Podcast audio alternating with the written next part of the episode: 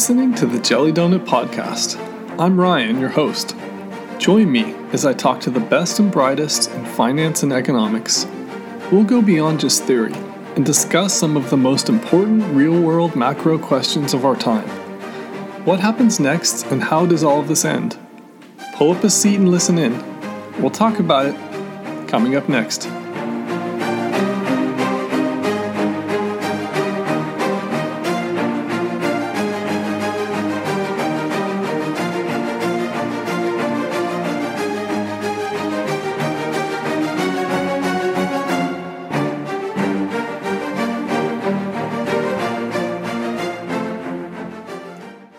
Today's show is brought to you by Coava Coffee. Kova is a specialty roaster out of Portland, Oregon, and they specialize in single origin coffees. They're committed to long term sustainable partnerships with coffee producers. Now, if you're like me, I love coffee. I like to start off with usually one or two cups. I make it by hand at home with a pour over, but it doesn't matter how you make it. You could be using a Mr. Coffee machine. It doesn't matter, but what does matter is the beans you have to start with really high quality beans and you'll always make sure you have a great cup. So just say no to those burnt, over roasted corporate coffee beans that you find at a grocery store and upgrade your coffee game. I'm going to make it real easy for you. Here's what you do just go to coavacoffee.com. That's C O A V A coffee.com and use our code JDP10. That's JDP10 and you get $5 off your first purchase. Do it right now while you're thinking about it. You'll be happy you did. I want to welcome our newest sponsor, Baron Fig. Whether you need pens, notebooks, or bags, they have you covered. Baron Fig makes tools for thinking, and they'll help you do your best thinking at home, work, and in between. And if you're a podcast fan, the small little notebooks they have are great for taking notes to refer back to later. I've been using their products now for gosh, over five years, and I love the craftsmanship and attention to detail. So if you like the podcast, show your support to Baronfig. Go to baronfig.com and use our code JDP10. That's JDP10, and you'll get 10% off your first purchase. So go check it out right now while you're thinking about it. Today on the show, we have Michael Every. Michael is head of financial markets research for the Asia Pacific region at Rabobank. He has nearly two decades of experience working as an economist and strategist. Previously, he was a senior economist and fixed income strategist at RBS, and he was an economist for Dun & Bradstreet. He holds a master's degree in economics with distinction from University College London, speaks Thai, and he's a contributor to Zero Hedge. Enjoy my conversation with Michael Every. Michael, welcome to the podcast. Uh, great to be here. Well, it's great having you. So, the first question I like to ask guests is going back to 2008. Tell us a little bit about what you were up to professionally and what was going through your mind in the global financial crisis. Well, to be honest, uh, I was swimming in the pool of my condo in Bangkok, uh, doing yoga a couple of sessions a day, and pretty much laughing at everyone panicking during the GFC, saying, "I told you so, suckers," uh, because I'd uh, I'd quit my job in early 2007 uh, because I could see that some looming crisis was uh, was imminent. Uh, I was a wee bit early on the call, but I thought, let's go somewhere with a nice low cost of living that isn't going to be too swept up in this particular financial crisis if it does hit. Uh, so that's what I was doing. Interesting. So you were early on on that and saw some of the debt being built up in the uh, in the mortgage space and, and maybe some other areas in the economy. Uh, I did. Yes. Uh, you know, I can, I can dig out very dusty old uh, PDFs from the mid two thousands with me muttering about things like the Great Depression coming back again. Um, you know, doom, gloom, etc., etc. So basically, I've been on a similar theme for quite some time. For anyone who reads my work. Yeah, so a lot of people might be familiar with your work from seeing it uh, posted on Zero Hedge. Of course, you distribute, you know, to clients and through through the, the blog there um, with the bank. But you know, going to present day here, you've written about a lot of the debt build up in certain areas of the economy. Obviously, right now it's corporate debt And then, you know, sovereign debt, we just saw yields hit the all time low on the 10 year here in the US and the 30 year, which we'll get into. But talk a little bit about where you see the actual, you know, buildup of, of leverage in the system right now compared to the global financial crisis. Well, obviously, there are similarities and differences. One of the key differences now is that sovereign debt is far higher than it was before. Uh, that's mm-hmm. true, obviously, in the US and globally. Um, household debt, if anything, is slightly lower. Um, if you look at, you know, s- some measures, uh, which is encouraging, although it's hardly what you would call low. Uh, and certainly in other parts of the global economy, particularly China, it's going through the roof. Um, and corporate debt, well, I, I'm worried about the quality of corporate debt rather than the outright level of it. But again, that depends on the country that you're looking at, and I take a global view rather than a, a purely US centric one.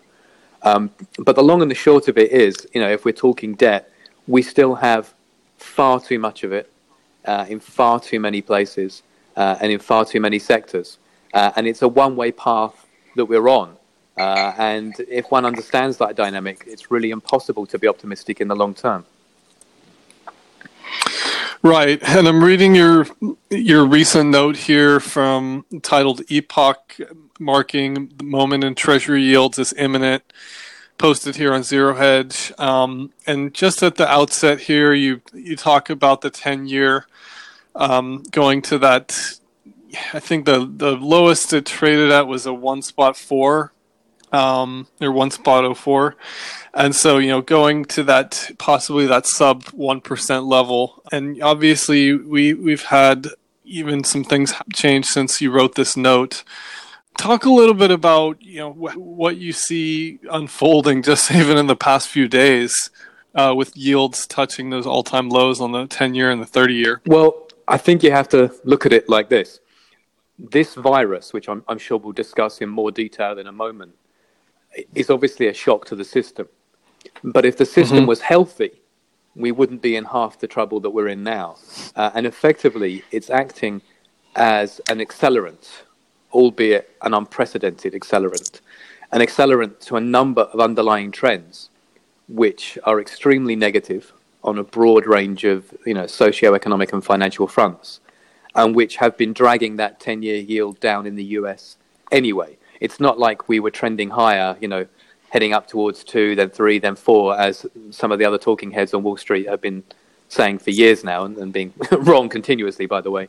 And then suddenly the virus hits and we're heading back down towards one. It, it's not at all that. It's more a sudden fast forward taking us towards an endpoint that seemed to be inevitable to me for a long time anyway. Um, so that's how I like to frame how the virus is having that impact. Um, obviously, if we are going to get the Fed acting aggressively this year. And that was already our expectation, by the way. Our house call was already that by December we'd be back at the zero lower bound for the Fed. Uh, we now think that's going to happen by September. Uh, so obviously, yes, those yields are going to continue to come bring in. But as I stress, we were already expecting that to be happening, just just just slightly more slowly. Yeah, and I've been reading your notes for a while, and um, they all have the, the, similar theme. And as you mentioned, you've been you've been talking about this for a while, and finally, you know, some of this stuff is is finally coming to fruition. So you mentioned the Fed. Here you break down uh, toward the end of your article here where they could actually go and, and what might happen. You mentioned the G7 meeting. So, you know, a lot of people thought maybe the Fed would put in the emergency cut yesterday, maybe before the Asian markets opened.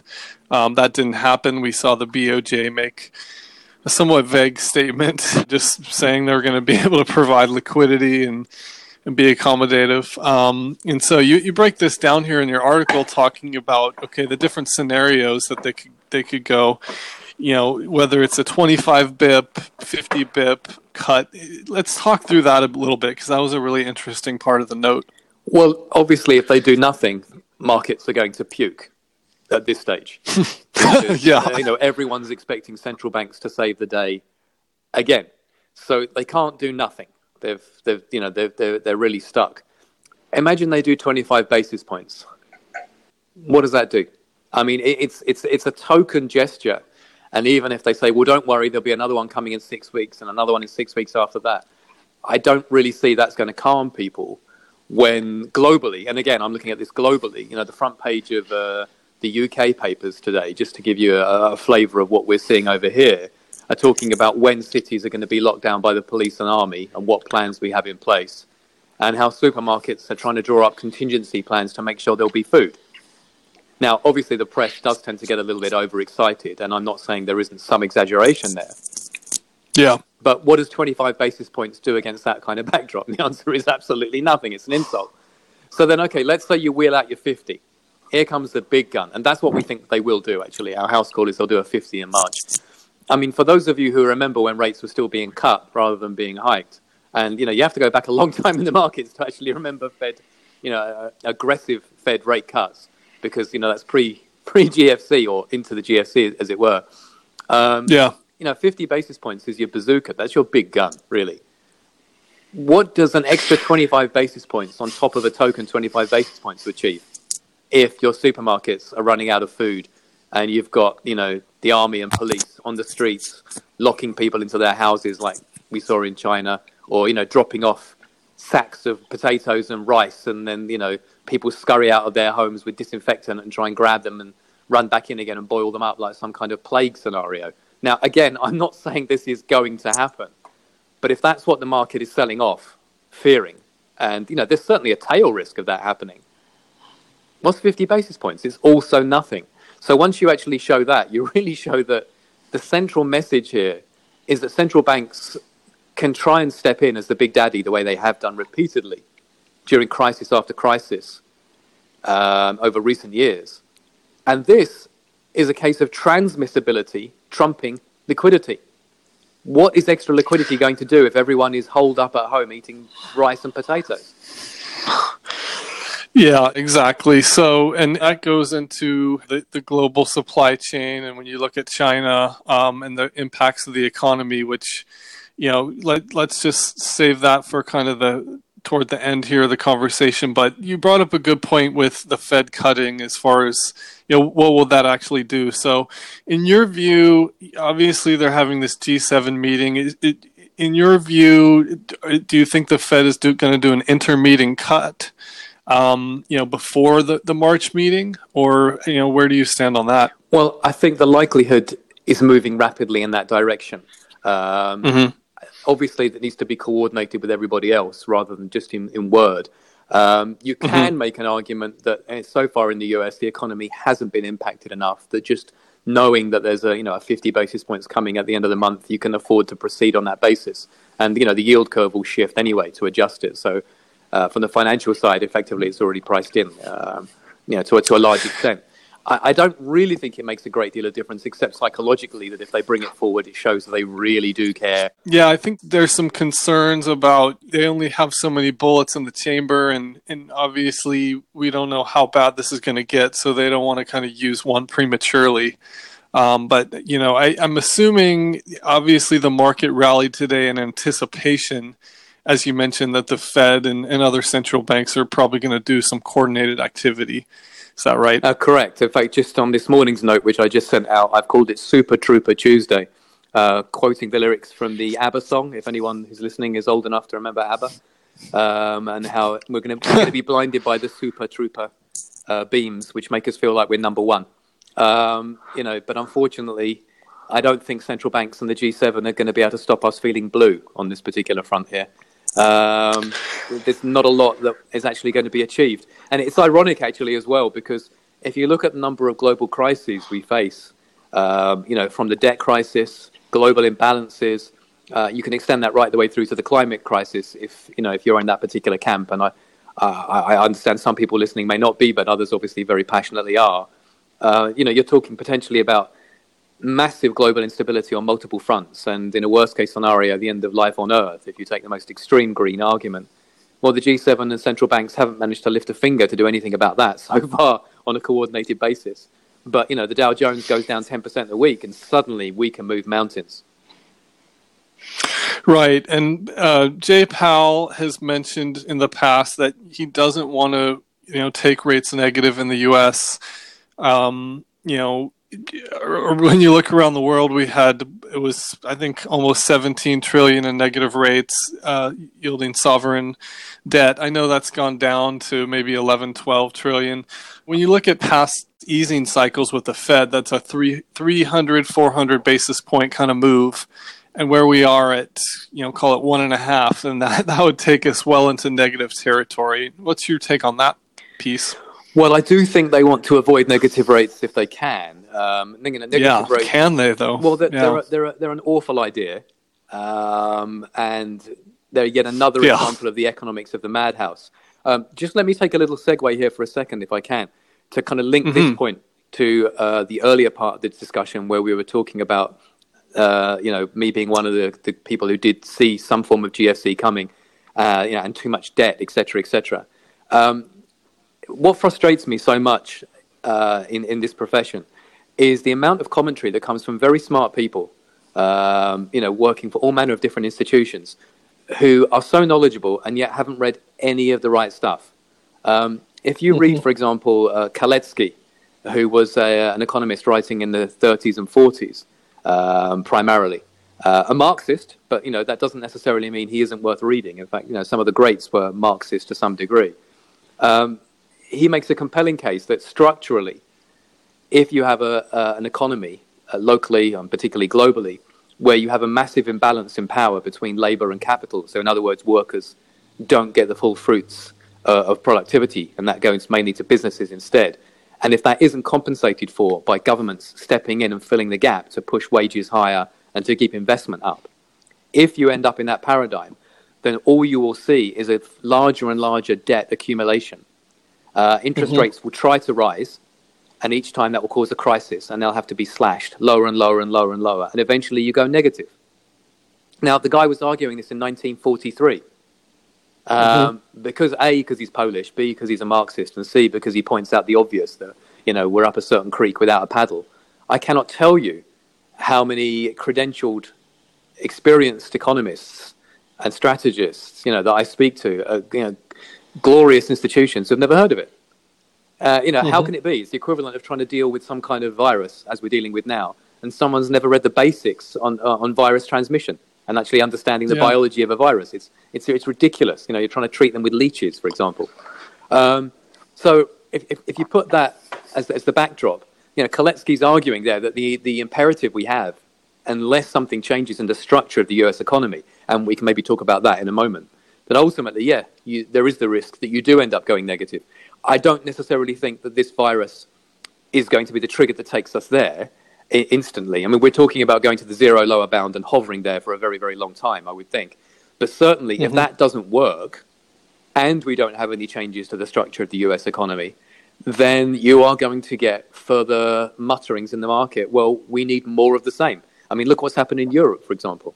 So that brings up a great point. Now, when you look at the central bank balance sheets around the world, the Fed has already been talking about for the past, I'd say, three to six months, maybe even the past year, about obviously we had the uh, the repo issue, the repo hiccup, but they've been talking about large scale asset prices. They've been talking about yield curve targeting and and just trying to pin rates down, even on the long end of the curve. So is that something that they could they, they can and probably will deploy is, is to start buying assets whether it's treasuries mbs maybe even equities i know that's been floated in europe well i mean it, it, you have to in this respect look and see what other people who are further ahead of us on the curve have been doing uh, and mm-hmm. japan has been trying all those things and of course none yeah. of them work i mean negative rates don't work because if you have this structural imbalance in the economy which i've already alluded to uh, and we, we believe passionately that is the case,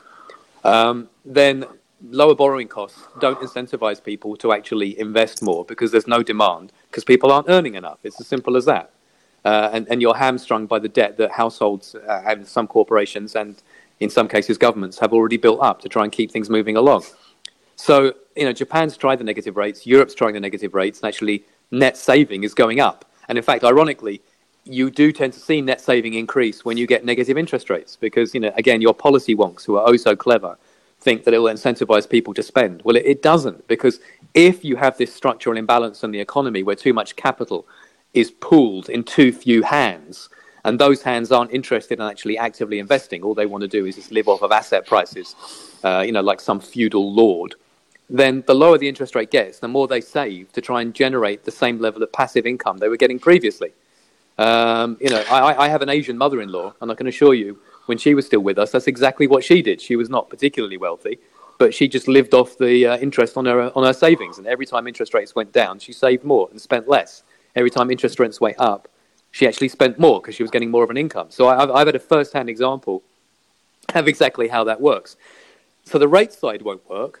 Uh, you know, you talked about yield curve control. Well, okay, you can you can pin yields into a target band to stop them rising if you want to. You know, if the central bank has been buying assets and then suddenly the market gets spooked and says, right, well, we're all selling. Okay, you can step in and buy those bonds like JGBs and say they're not going to go above a certain level. I mean, you're effectively monetizing them to do it, but you can if you want.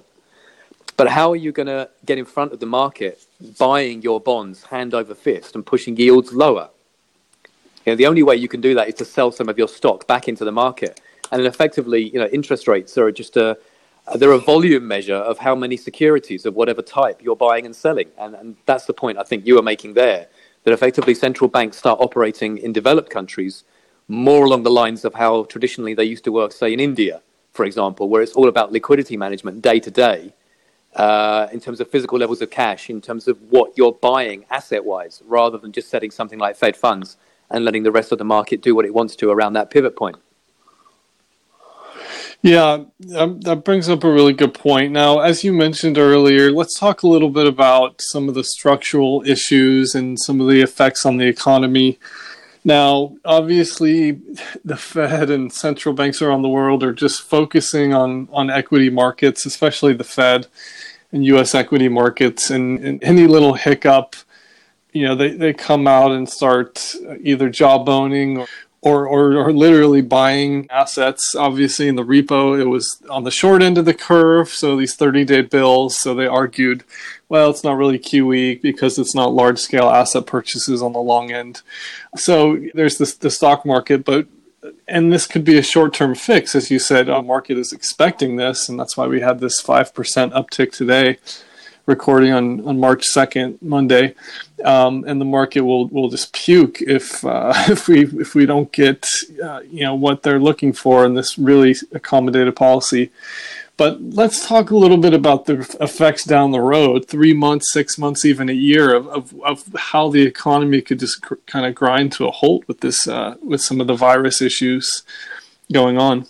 Well, okay, on that front, this is where everybody, including myself, pretends to be a virologist um, which always entertains me because every time we have some unexpected global crisis, all the people who actually aren't very good at economics or aren't very good at market strategy, and you know, I'm humble enough to say I'm probably in that camp too, all pretend yeah. to not, also not be very good at either understanding how military action works if there's a war taking place in the background or not understanding how elections work if there's an election process coming up and now we all get to pretend we understand how viruses work when actually we don't no, I, I, am fortunate enough to actually have some contacts who are very close to world leading experts on this field. So, uh, you know, at least secondhand, I get some nice uh, some nice information on that front.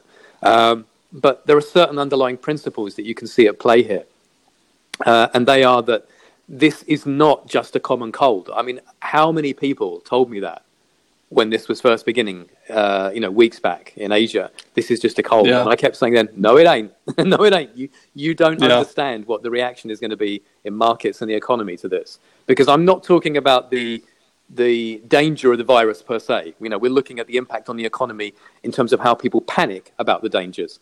And first of all, yeah, we can see from the supply side, the entire global model we've built up of long, highly leveraged, just in time, hyper efficient supply chains, largely centered on China, works fabulously well if nothing ever goes wrong.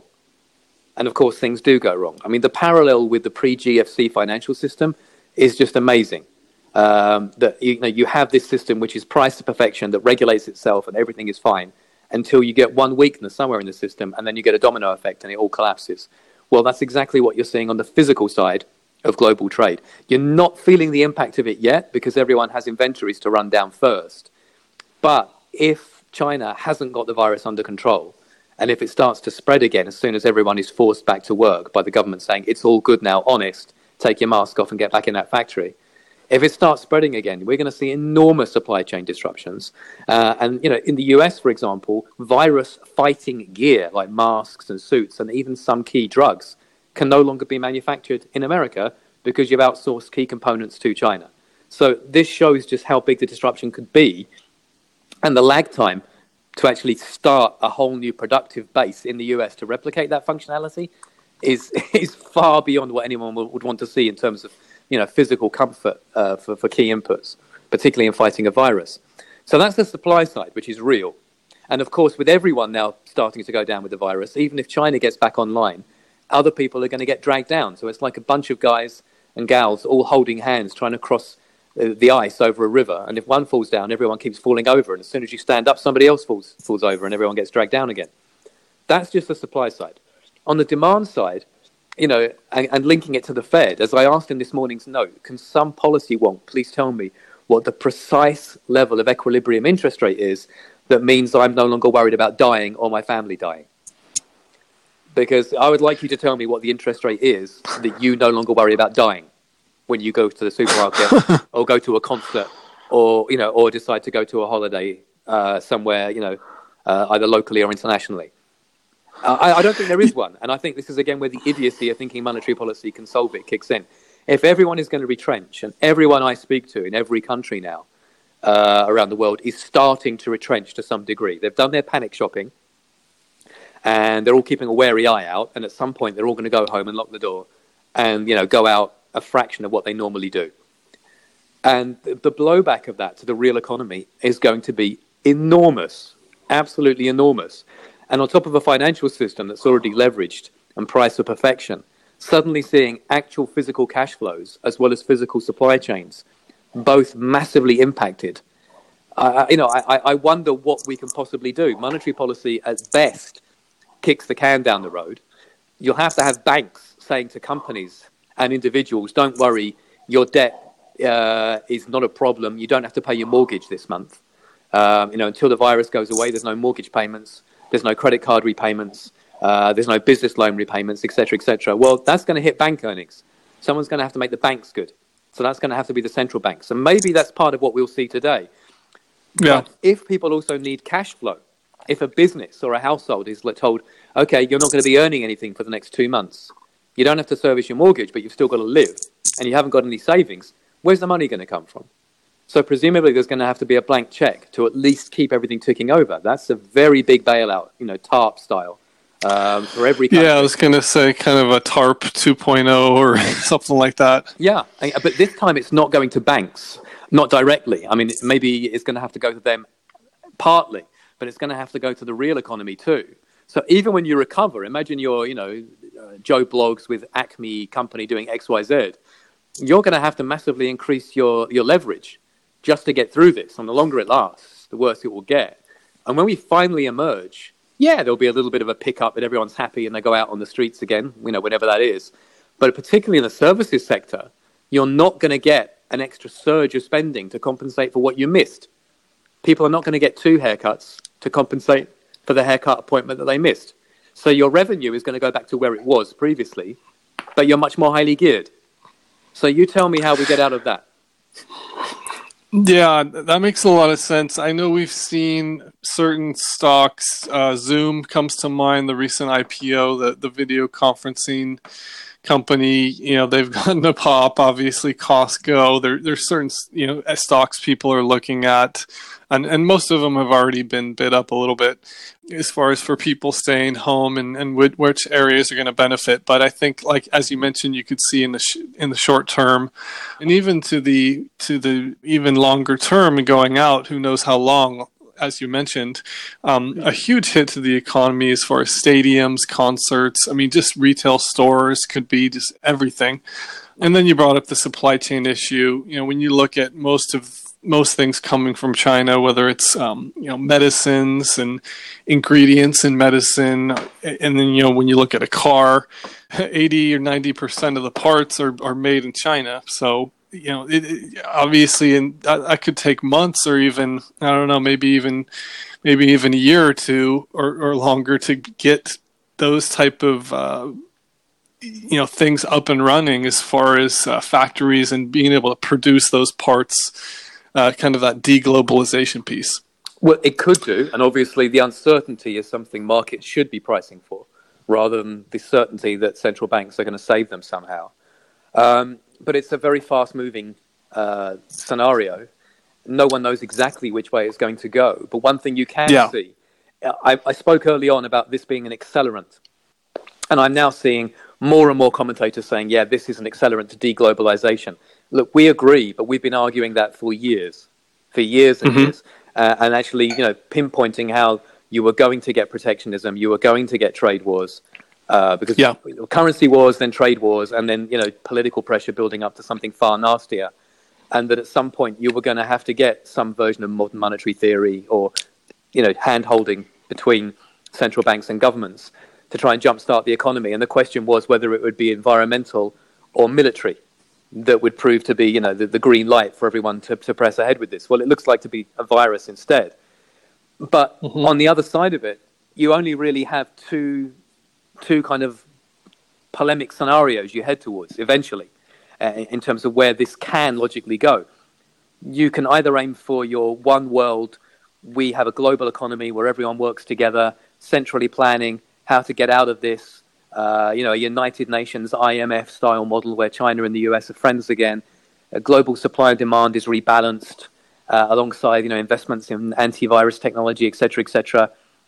You know, it's an idealized world, and I like to think that is a Star Trek scenario. Perhaps not this current iteration of Star Trek, which is a lot more gloomy and dystopian, ironically. But you know, your your classic 1960s, 1980s uh, Star Trek Gene Roddenberry vision of the future.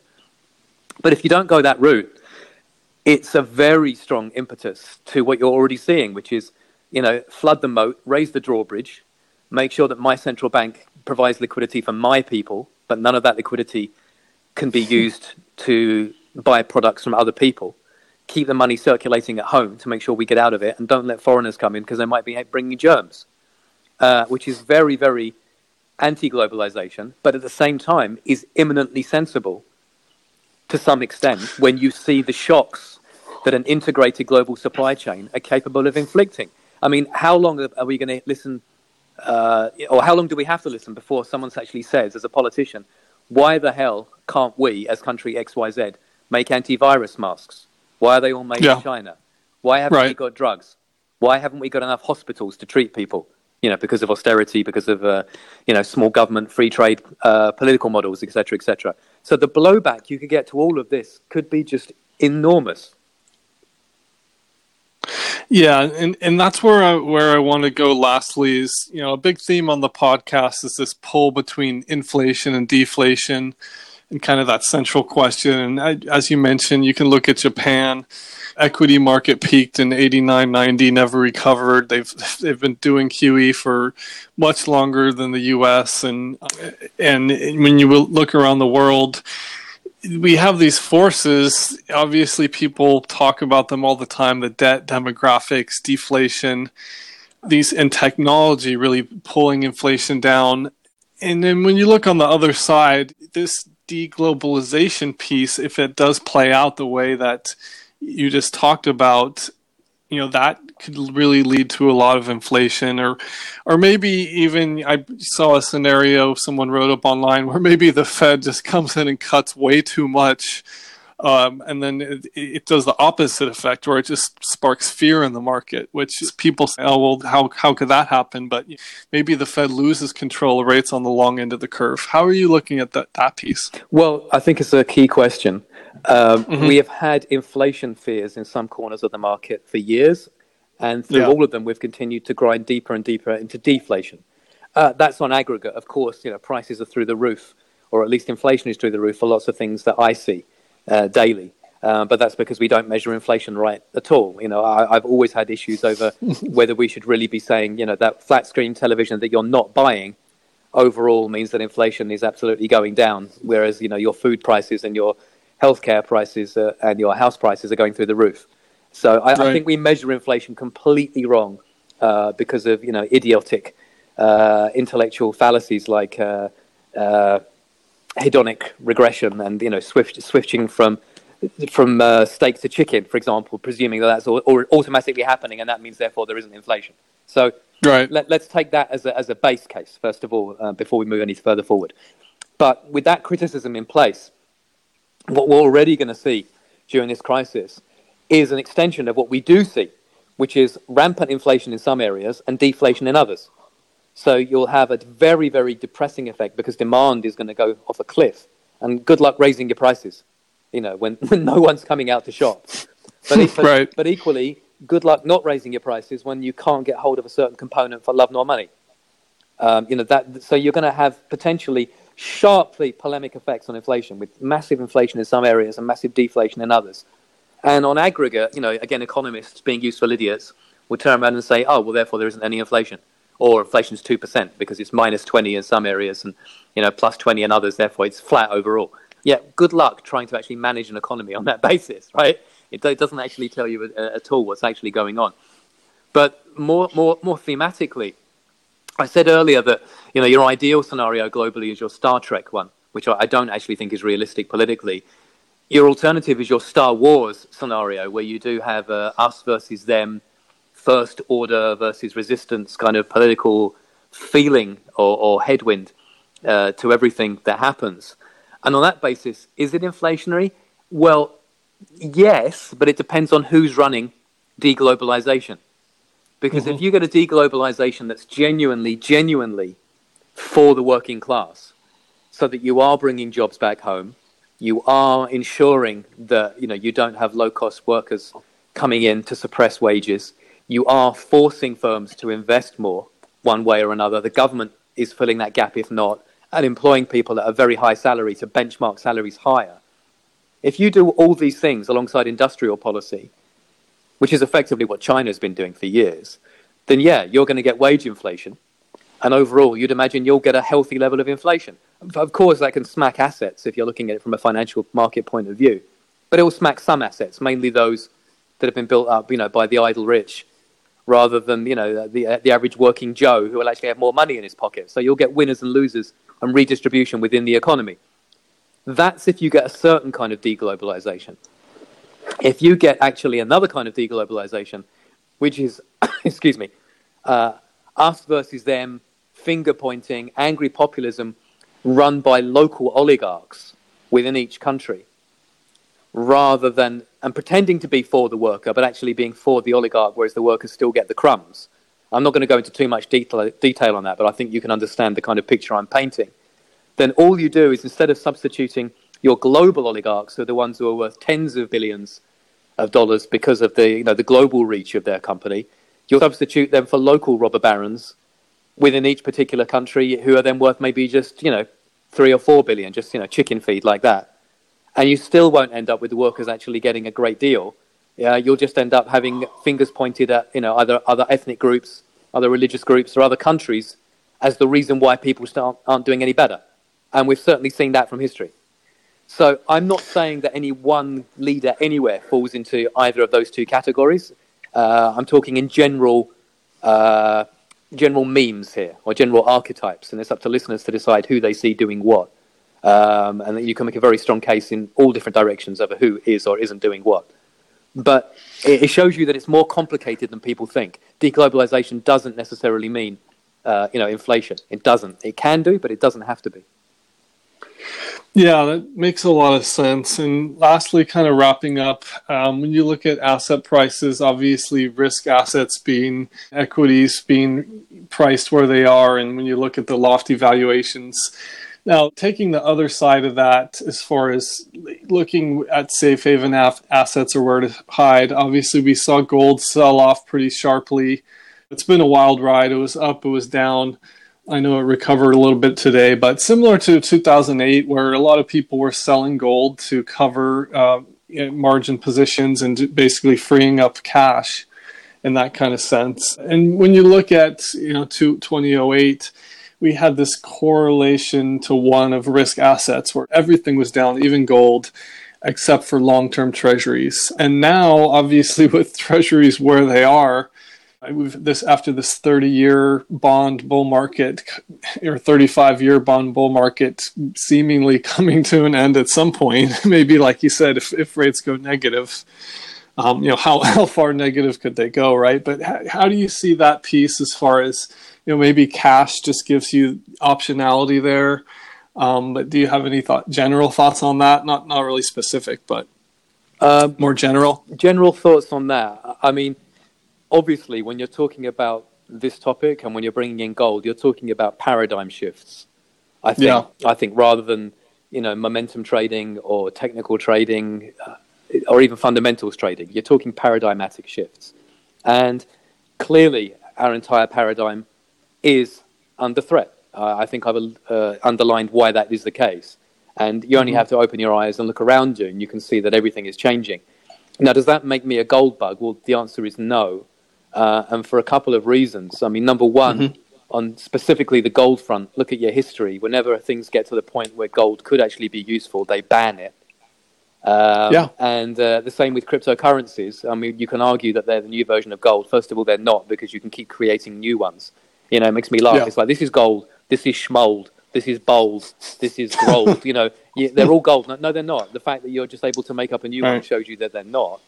Uh, uh, but, but equally, no one's actually really using them. Everyone's hoarding them. So they don't have mm-hmm. any function as a currency. And the same is true for gold. You're not actually using it. When you can use yeah. it to repay your sovereign debt or international trading, then it might really have some functionality. Uh, but unfortunately, the powers that be, the ones with the taxation powers and with all the military powers and with all the jails, they're the ones who get to set what you do or don't do international trade in for now. You know, as, as Joe Bloggs, you can say, right, I'll pay for my widgets from China if I can get them in gold. And good luck with that. You know, it's, it's far more difficult than you think to set up your own international payment system, particularly in a very physically heavy currency. So I, I don't buy into that, even though I understand the impetus to look for something new when the old is, collapsing. Um, but in terms of what you're going to see with cash and with, and with long bonds, etc., etc., I, I think the logical endpoint, again, and, and I like to try and understand the paradigm and push it to its extreme, to scenario test, is that yeah, yields will do what they do in Japan, where they go negative. Um, at which point the you know the bull market has further to run. Obviously, you can still make money even with negative rates, provided you sell to somebody else who's going to buy them at even more negative rates. But at some point, you do hit a floor, whether it's minus 0.5, minus 1, wherever, where people say, I'm actually losing so much money with these, I'm just not going to hold them anymore. I'd rather just have cash, which obviously has no yield at all and then the last person holding that bond obviously carries the can and is guaranteed to make a huge loss. So it's a greater fool uh, trade, which can continue for quite some time. But while that's continuing to the downside on the yield, obviously, as we saw, uh, you know, today uh, in, in U.S. time, with the equity market reacting despite fundamentals stinking in the real economy, and you'll see equities mathematically go up as those bond yields go down, until you again get to a ludicrous level where actually there's no no relation to reality whatsoever and then when the bond yield hits its absolute floor, equities will hit their absolute ceiling at the same time. So you'll have an equity price which is through the ceiling and has actually no, no, no connection to reality at all. And the last person holding it is holding a dud. And you have a bond yield which is through the floor and then no connection to reality. And the last person to buy it is again holding a dud. At which point, then we're in a real mess. then we really have nowhere else left to go. And then other questions about what we do next will start to resurface. But as I said, gold and Bitcoin, sadly, I don't think are going to be the solutions that people think they're going to be unless governments get on board with them. Uh, and I don't think they will. Yeah, I think it makes a lot of sense. I read some interesting research talking about when the market does finally come to an area where it's somewhat priced appropriately.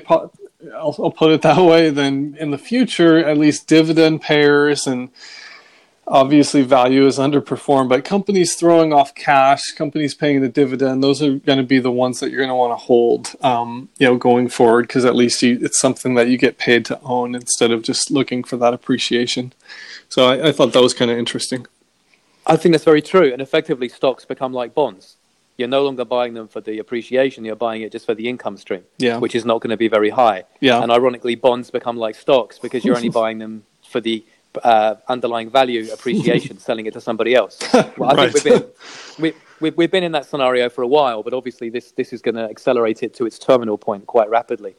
Um, of course, that's presuming that you do still have a company that can pay out solid dividends, and that depends what the, the structure of the global economy looks like. And the other problem is that if we get the G7 on Super Trooper Tuesday starting to say, okay, central banks and governments are going to hold hands and work together to get this, get us through this, you are going down the other path that gold bugs love to talk about, which is, uh, you know, the corruption of not just uh, understanding where pricing should be and then the price discovering mechanism, but actually free markets at all of any kind. If you're going to start getting the state that involved in the economy to save us all from the virus, how does it disentangle itself in the future? At which point, you know, you can end up in a very, very Chinese-looking economy faster than people think. Uh, and the one thing I can tell you after looking at Chinese financial markets is that nothing means anything.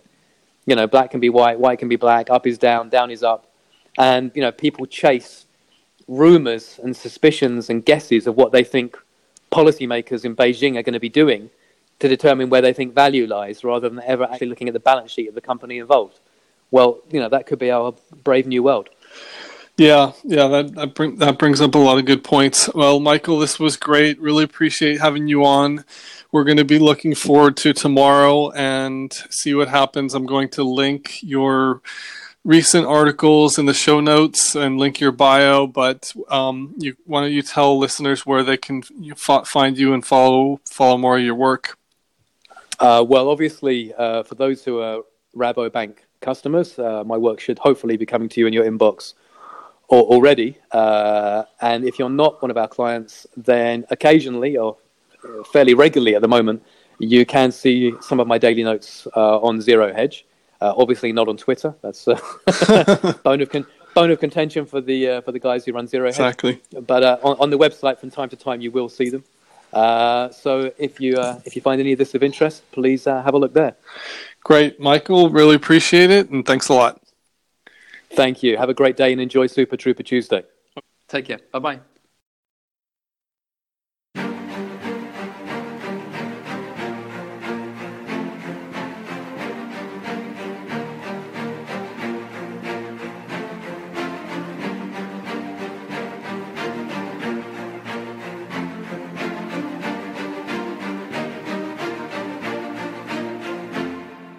Thanks for joining us today.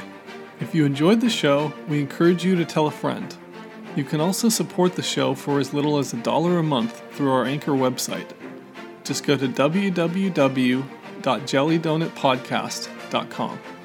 If you have feedback, find us on Twitter at jellydonutpod, or you can contact us via email at jellydonutpodcast at protonmail.com.